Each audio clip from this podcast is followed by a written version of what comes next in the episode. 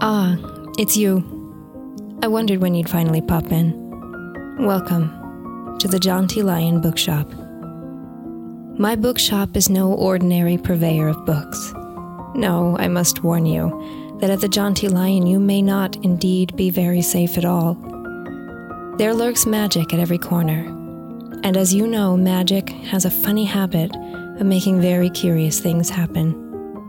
In my bookshop, I will show you how to take a spark of magic, gift wrap options available, of course, and set it free in your home.